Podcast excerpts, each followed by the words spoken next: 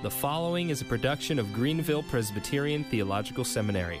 For more information about the seminary, how you can support it, or applying to become a student, please visit www.gpts.edu.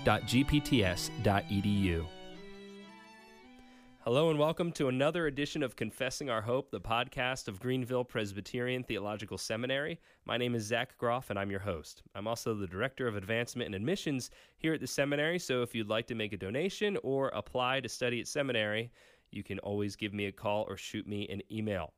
Uh, here in the studio with me over the phone, I have one of our graduates, the Reverend Dr. Vincent Wood otherwise known as Pastor Vince, and I have him joining me here in the studio for a graduate spotlight. Pastor Vince, thank you so much for joining me. You're welcome. Thanks for uh, leading in the conversation. Oh, my pleasure. Pastor Vince graduated from Greenville in 1994 with a Bachelor of Divinity, and he later earned a Master of Arts and a PhD from Trinity Theological Seminary based out of Indiana.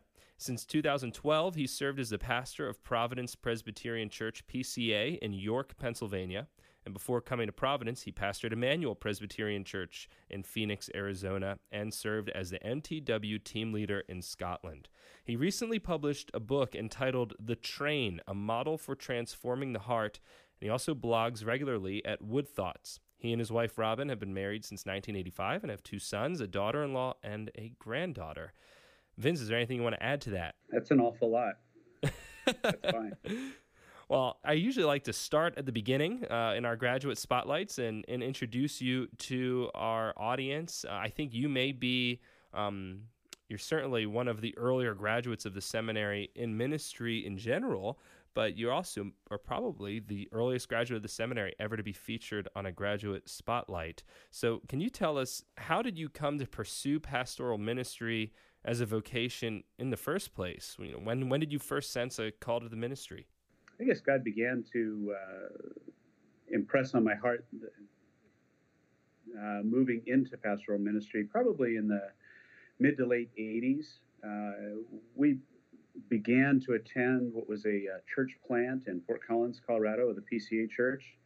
My wife had grown up in the, the PCA in Colorado Springs at Village 7, so we were familiar with it. And uh, shortly after attending was finding uh, fruit that God was bringing through Bible studies that I was leading, and and I recognized a desire to uh, test that a little bit. I spoke with the pastor, who's now a pastor in uh, Albuquerque, also uh, has a great fondness for uh, Greenville, Randy Steele.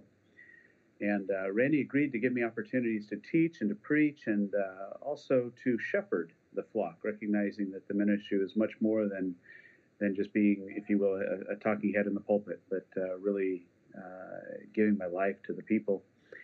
And uh, through those opportunities, it became clear both in my own heart, uh, my wife, um, and the congregation that, that God was indeed calling me to ministry. Uh, we put it off for a little while so that I could be uh, one of the first ruling elders when the church was organized. They, they needed to uh, be sure they had enough men who were there to accomplish that task. And uh, I thank God for that privilege because I was able to serve then as, as a ruling elder on the other side of a session um, before actually becoming a teaching elder. And I think it gave me a, a good understanding. Um, so that was the, the, the, call to ministry, and uh, the call to get the education was an entirely different story. Uh, I started out at uh, a tiny school in uh, southern Colorado, up in the mountains, uh, Sangre de Cristo Seminary. There were uh, four students there when I started, not in my class, in the school. Uh, it was very, very few. It's actually a school uh, started by Gordon Clark's uh, son in law, uh, Dwight Zeller. so it, it, was interesting in, in several ways. At that time, wasn't necessarily associated with the PCA, and I saw in my own heart that that's just where my convictions were. And uh, Randy and another pastor suggested, as I was thinking about other schools that also might challenge me a little bit more, um, they suggested Greenville. Uh, and that was when I headed out uh, to South Carolina, which was really helpful just in the formation of my, my ministry from then on. And I really was grateful that God uh, provided that opportunity. Well, I'm glad that you came and you joined us. You came down off the mountain, so to speak. Uh, though we're, we're we're friendly with the men over at Sangre de Cristo. They're good brothers. We have warm relationships with them. But I'm glad that you came to Greenville, and I'm doubly glad that you stayed because when you were here at Greenville, things were quite a bit different than they are now. Can you, why, why don't you tell why don't you tell our listeners a little bit about what the uh, what the physical environment was like down at the old Augusta Street um, Presbyterian Church building where the seminary you know first met? Thanks for reminding me of the name of the church. I couldn't remember. It was uh, weighing on me. Augusta um, Road or Augusta Street is one of the two. Yeah, yeah. It was um, it was rough. it was clearly. Uh, um, it was a church that was was very old. Um, the rooms were well used, uh, to to put it uh, that way. You know, meeting in, in Sunday school classrooms, um, and uh, there there weren't a lot of on-site uh, professors. Um, I think uh, Ben was uh, one of the few who was actually there all the time at that point. A lot of the professors were adjunct and would fly in. Uh, Henry Krabbendam and Greg Singer were, were two that uh, I just adored. Uh, thank God so much uh, for their involvement. Um, so it was very different. I was also working, uh, I guess, 32 to 40 hours a week uh, while going to seminary full time. so I spent as little time as I could at the the church there where the location was, just trying to get in and do the classes and then get on with uh, being a part of a church, uh, doing my work, caring for my wife. I had a son at that point, and uh, it was a pretty busy time. But it's been really neat to see as Greenville has grown and, and been able to have its own permanent facility. We're just really thankful for that. So are we. and I'm yeah, especially I'm especially thankful that the ceilings in our classrooms aren't falling on us. well, yeah, I, get, I, I, forgot about that. That was another element that was in all seriousness, uh, there there are very few seminaries that, that had beginnings that were anything um, but humble. Uh, when you look into the history of RTS Jackson or Westminster, Philadelphia, or Reformed Episcopal Seminary, um, you see, and even Columbia Theological Seminary, and we're talking about antebellum stuff and, and Princeton, right. you see very humble, very modest beginnings. And we're uh, extremely thankful to Calvary Presbytery, or what is now Calvary Presbytery, the PCA, having um, having allowed us to use the facility down on uh, down on Augusta in Greenville, and Absolutely. We're, we're, thoroughly thankful to be here now in the old Taylor's High School building, um, totally renovated and and refabbed, so to speak. Now, when you um, when you were at Greenville, what church did you attend? You know, we uh, visited a, a, number, and we ended up uh, worshiping almost the whole time at Fellowship Presbyterian Church, which I think was in Greer. Yep, still there. And uh, while we were there, one of the men who worked with the seminary um, was involved in a, a, merge of two congregations. He'd been a, been doing church planting. Um, I, I want to say that the the church plant was Emmanuel, um, and uh, they merged. That was Michael Mang, um, and he became the pastor then of Fellowship and uh, and it was kind of a I think a real encouraging time for the congregation. Yes, and Fellowship is still a very close partner in ministry with us. Many of our students and staff and a couple of our faculty members attend at mm. Fellowship, and in particular, our Brazilian students find a home away from home at Fellowship Presbyterian Church. At least in recent years, they certainly have, and we're very appreciative of Pastor Martin Marty over there, who uh, a Covenant grad who just does great work as a great preaching ministry and um, really takes our students under his wings in his internship program. So, as you think back at your time on Greenville, you've already touched on a little bit. How does Greenville Seminary fit into your personal history as a pastor, not you know both a preacher but also as a pastor. And what did you learn here that continues to inform your ministry today? So much. Um, one of the most quoted individuals in my life is uh, Henry Krabbendam. Um, his and, and I guess what, what struck me most, and this sits with me maybe more than just about anything else, is the very first class I went to with Dr. Krabbendam teaching, and you know, you always begin your class with with prayer. Um, and usually, you know, if it's if it's long winded, it's maybe two three minutes. Um, and I, I believe we spent a full 30 minutes praying. And Dr. K, um, and I to this day remember the image um, as he just reminded us of, of entering into the throne room of God and stopping and shutting the doors behind us that we might give God all of our attention. Um, and so, one of the things that I've said is he taught a lot of theology, taught a lot of practice, um, but really, Dr. K taught me to worship. Um, and I and I'm grateful for that. You know, that's not typically. You, I guess you have that down before you go to seminary. Uh, but uh, Dr. Krabbendam's passion for Christ uh, really impacted me, and he impressed upon us the seriousness of our calling, um, comparing it frequently with the the hard work of a, a medical doctor and recognizing how important that is, holding people's lives in their hands. And then he would remind us, and we as pastors will hold their souls. Um, and there's a seriousness to that that um, has gripped me throughout my ministry. Um, another thing that I, I really appreciate, I don't think I quite understood it when I first uh, went to Greenville, but uh, the longer I was there, and then since it's become so crystal clear, was having a, a consistent um, theological philosophy that drives everything. Um, so that the uh, Doctrine of Salvation class is not in any way isolated from or um, in opposition to pastoral theology or historical theology. Uh, having having that single mindset there was benefit in other schools that I've gone to, which which allow for a, a much more diversity of ideas.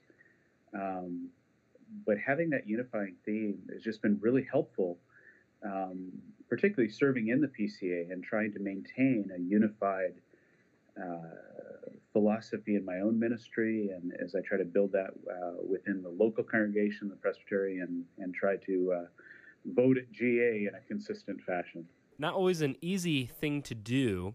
I, I was I was reading your blog and uh, I wasn't sure if I was going to bring this up, but now seems like a good time to do it. You have a, a, a pretty good common sense reflection on on one particular issue in the PCA last year, and and that was that a church used um, an image of Christ in, on a church bulletin and it was brought before GA. And uh, though the majority opinion uh, that brought before GA was that this did not break the second commandment because it wasn't fully in the context of worship, the minority report, uh, which which stated that no, this was a, an infraction of the second commandment, carried the day. And more votes uh, were cast for that than, than the majority. And what we found um, was, however, that unfortunately somebody included the actual image in in the GA's report, and uh, a group of men said, "Hey, if this is a second commandment violation in a worship service and just in general, then why do we even have it in our records at all? Let's let's cast it away." But there was a certain group that that rose to the occasion to protest against eliminating the image at all. And and you had a reflection about this incident. Can you tell us a little bit more about that? Yeah, I, I was really struck with what harm would be done with striking it? What is the intention of demanding that this image must be in our minutes as a denomination? And I was particularly struck because it was clear during the debate and the discussion that uh, there were men whose consciences were, were deeply troubled over this issue. Um, and it, it just seemed to me that Christian love, um, you know, let alone whether or not we're in the same denomination, which we are, and we hold to the same standards, that's Christian love in and of itself would demand, you know what, brother, if this causes you heartache, um, we won't put it in. And I, I, I was just disturbed uh, that that Christian love, or you know, the more archaic term really comes to mind, charity, at that point was not followed. Uh, but instead, we, we had to fight to get our way. And I don't associate myself. I voted in opposition. Uh, I, I, definitely wanted it not in the minutes. Um, but it was just just heartbreaking to me that, that that decision would be made. I guess what was really heartbreaking was the fact that it was even even an issue. It just was such a simple matter. Um, just let it go. Why would you fight it? And it's just sad. Yeah, why would you fight to include it when we could just let it go?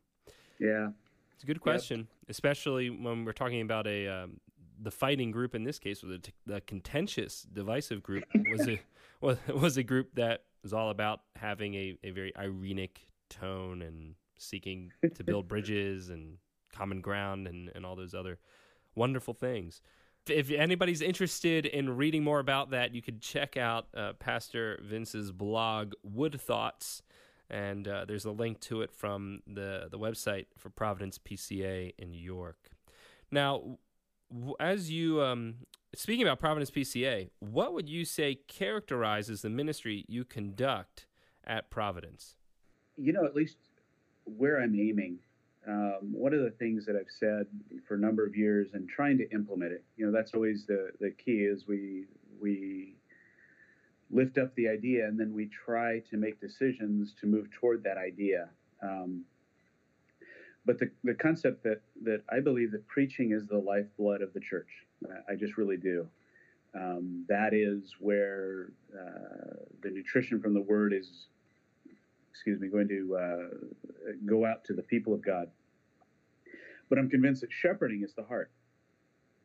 Um, that it is as the elders um, and and to some extent as, as other people are involved in, if you will, uh, shepherding not from the office, but but from just in, engagement in one another's life, that we're able to, to take that preached word and apply it to specific situations that individuals are facing.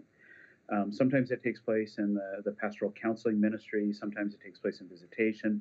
Sometimes it takes place in a more informal time, sitting next to someone at a, a fellowship meal and uh, finding out what's going on in their life and being able to remind them of, of uh, the, the, preaching of the word, re- remind them of, of the truth of Scripture. And uh, with that, then, is, is trying also to, to help the ruling elders understand uh, that, that there is one office of elder as we see it in the PCA. Um, and that means that they have shepherding responsibilities. Um, sometimes I'm not a fan of the term ruling elder because it uh, gives us this iron fisted idea. Um, but uh, the idea that they are to shepherd the flock. And we've tried a lot of different uh, ways of accomplishing that. Um, and I think we're starting to kind of get into a, a little bit of a, a groove um, and have maybe hit an area uh, that matches the gifts of our ruling elders a little bit more. And I think through that is what has led to some of them to be a little more interested in uh, theological education. Uh, one of them, I think, is he's in the process of applying for the MMRE program at, at Greenville. Um, but he's being very meticulous, so you'll get his packet soon. I'll check in with him again to make sure he's not overthinking it. But I'm I, I have been in touch with him, and and you know, I I've gotten to meet a couple of your ruling elders in a, in a couple of different contexts, and uh, I mean, I have no reason. No one's giving me a bribe to to really trump up, um, you know, just how great Providence PCA in York is. But uh, I do want to brag on your ruling elders a little bit. I've been impressed in my interactions with them. I have a deep admiration for the ones that I've gotten to know, and I'm really hoping that, that the one does enroll in our MMRE program starting this fall and, and can get a taste of, albeit not Dr. Krabbendam or Dr. Singer, but get a taste of, of what you got to experience here at Greenville yeah. in terms of being immersed in a program of study, even while you're carrying on a full time job on the side of it. You've given us a good picture of the role that ruling elders play at Providence, and I appreciate that. But before you received a call to minister there in, York, Pennsylvania, you served as the MTW, its Mission to the World team leader in Scotland. And what interested you about serving in the mission field and why Scotland in particular? I appreciate the pronunciation there. It's it's proper. I hope I hope you're not the only one. I know that we have some Scots that are listening to this who are probably rolling their eyes, thinking, "What is this Yank doing?" Uh, saying Scotland. there, there is no doubt. um, you know, uh, my, my passion for missions um, began to grow in 2003. I, I started taking our church on short term trips to uh, Belize. Um, and was beginning to form relationships with some of the missionaries who were there. Um, and some of those relationships were, were very deep and uh, recognized that the mission field, even in a place like Belize where they speak uh, English as the official language, uh, can be very difficult uh, for the missionary. And, you know, for years as a pastor, you have uh, missionaries that come in and you'll frequently spend time with them. And, and I just had a, a, a growing um, list of missionaries that we had a relationship with that when they would come to the States, they'd frequently stay with us. And my wife and I would spend extended amount of time talking with them as they kind of unpack the struggles and how hard it was, um, both being on the field and coming back.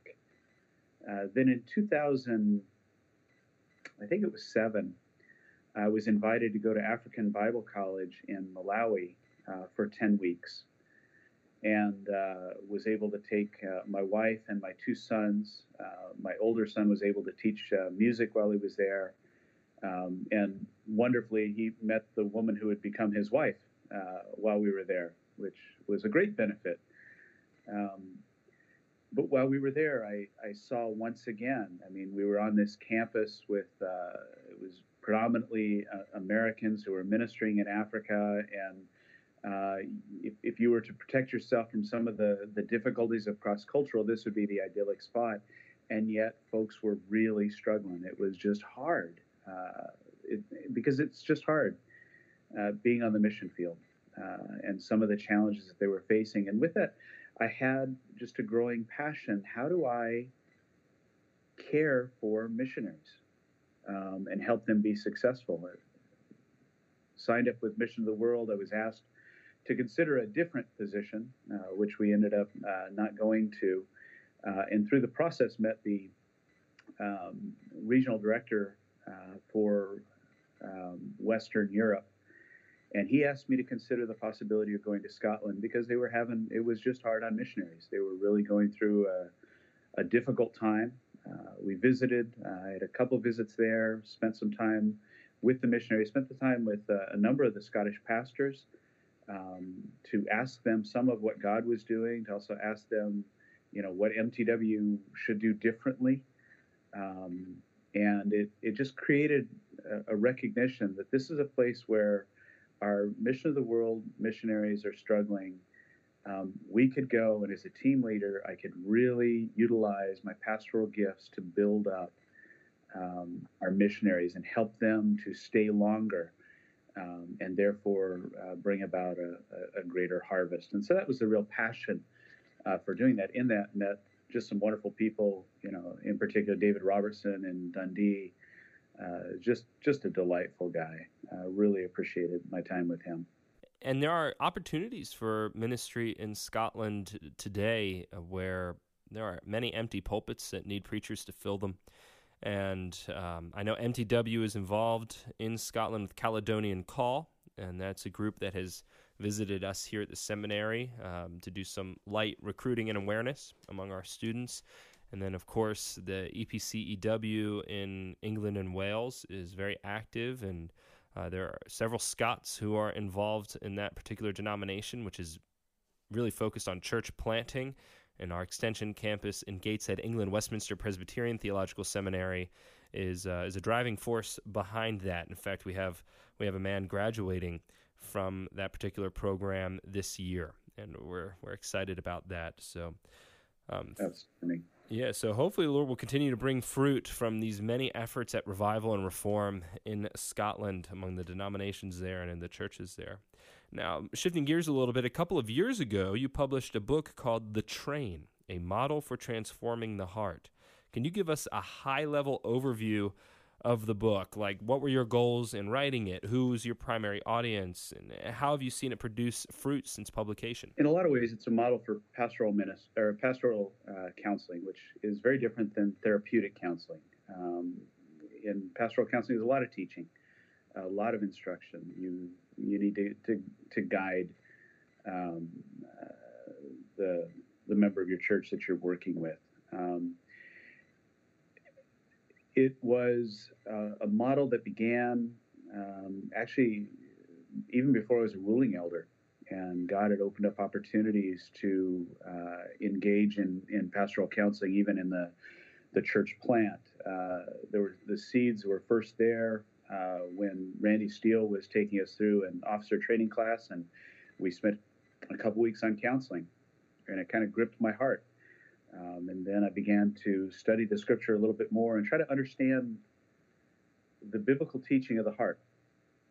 Um, I shared this on my sermon on Sunday with the congregation here that we we, we talk a lot about uh, you know the distinction between our head and our heart, and uh, the reality is that's rather sloppy language uh, because biblically the head is part of the heart.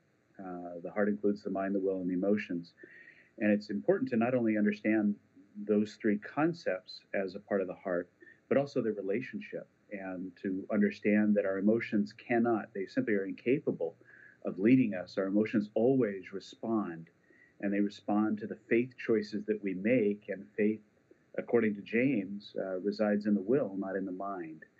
Um, but the mind always informs the will. Um, and as we understand that process that works much like a train, that the engine pulls the other cars, um, it, it helps us to find a stability in our emotions so that I see my anger is not someone else's fault, it's always my fault. Which that means that when I'm mad at someone, they may have done something wrong. And before I can help them with that speck of error, I must remove my log of anger um, to be of, of any use to them. And so it's kind of a systematic trying to be consistent with those ideas uh, as we apply it to the various areas of our life. And maybe that's a little lower level flying than you wanted, but um, we'll we'll take that as, as as high as I can go with it. oh no, that's totally fine. I mean, it's it's not it's not a, a terribly short book, so I think you summed things up quite nicely for us and kept it high level. In fact, um, our librarian here, Mr. Andy Wortman, who I think may have overlapped with you in seminary, back in the early to mid 90s. He was not aware of your book. So I sent him a link to Amazon and he said he, he was going to order it today and add it to the stacks here at the library as a resource to our students and uh, as part of our collection. So if if you're a graduate and you're listening and you have a book out, make sure you you let us know because we'll we'll at least buy one. Maybe burn it, but uh... no, we wouldn't do that. so Vince, I took a brief look at your blog a little bit earlier today and last week as I was preparing for this interview, and I saw a post from last fall that caught my eye. And I'm not talking about the General Assembly post, I'm talking about um, this incident that happened in a church luncheon back in September. Can you share that experience and all of its trauma and glory with, with our listeners? You know, God is so merciful. Um, we we have uh, a, a, seniors luncheon four times a year, um, and let me step back. Two months before this, um, our deacons were putting together an emergency preparedness list. Um, what do we do in case of you know?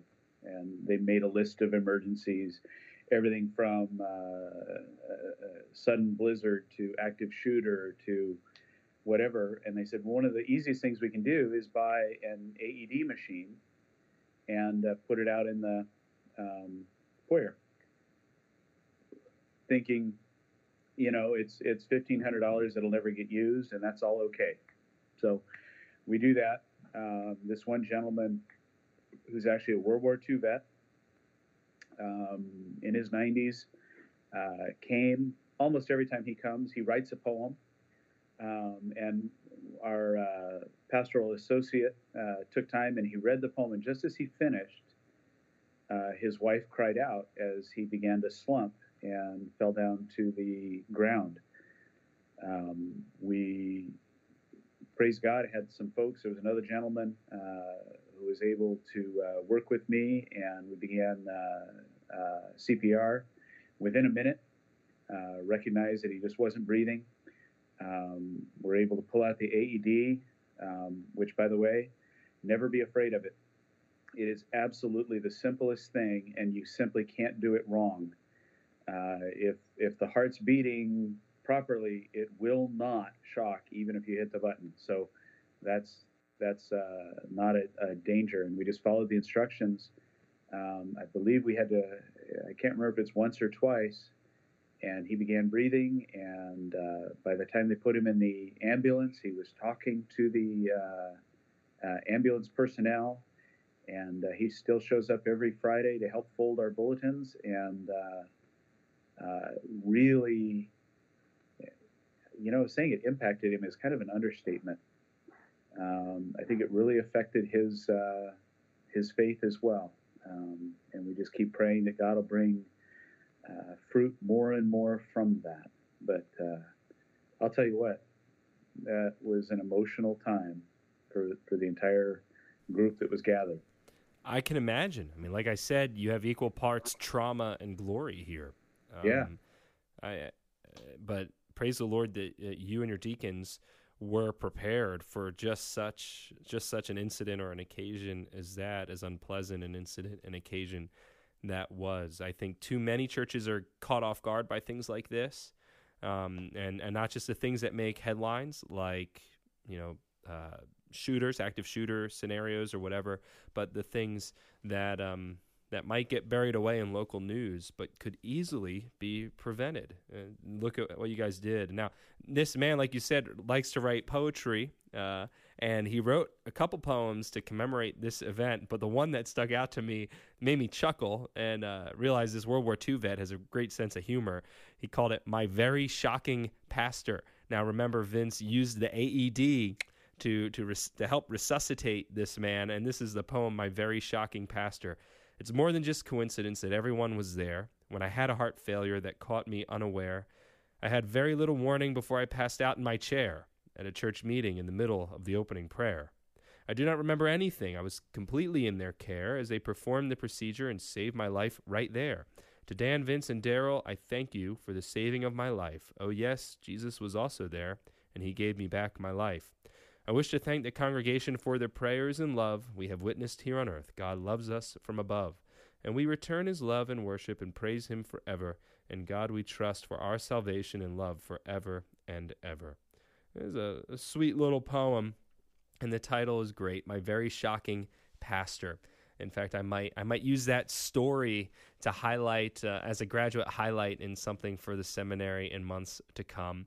Um, because if there's if there's one thing that Greenville men are, it's frequently shocking in one way or another. and, and you were you might be the only one that was literally shocking for this particular gentleman. So I appreciated that you know, Vince, I, I, I also really appreciate you taking uh, a chunk out of your day today to speak with me and to share a bit about your ministry and the impact Greenville has had on you over the years with our listeners, uh, the listeners to the podcast, with prospective students, supporters of the seminary, and other friends.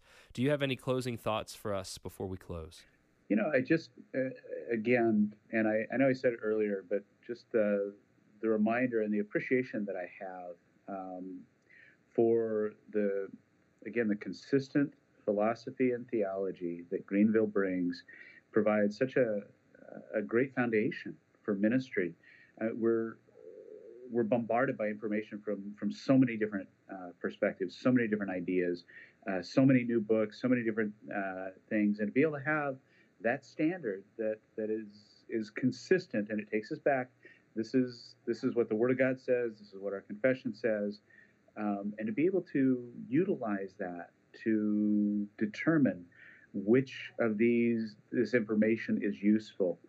Um, I'm just really thankful, and I'm, I'm thankful for for seeing uh, Greenville grow uh, and the, the, the, quality of the students continuing to uh, increase.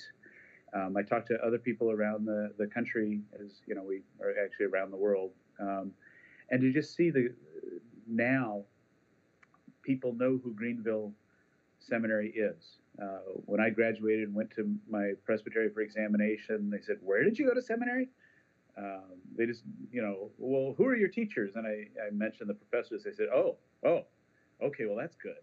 Um, um, but to be able to see that, that, Greenville is is gaining that reputation, and the reason is there there are men who are well trained, who are doing good work, and uh, the, the news is getting out. So thanks, and thanks for uh, let me share a little bit of the story and the effect that uh, Greenville's had in, in my life and ministry. Thanks, Vince. Um, we are thankful for the men that have graduated from here who spent a season of their, of their lives with us and were called out to go serve the Lord and have been serving Him faithfully. And, and you are one of those men. It's been 24 years in the ministry since you left us. And so we're thankful for you, brother. You've been listening to a production of Greenville Presbyterian Theological Seminary. For more information about the seminary, please visit www.gpts.edu.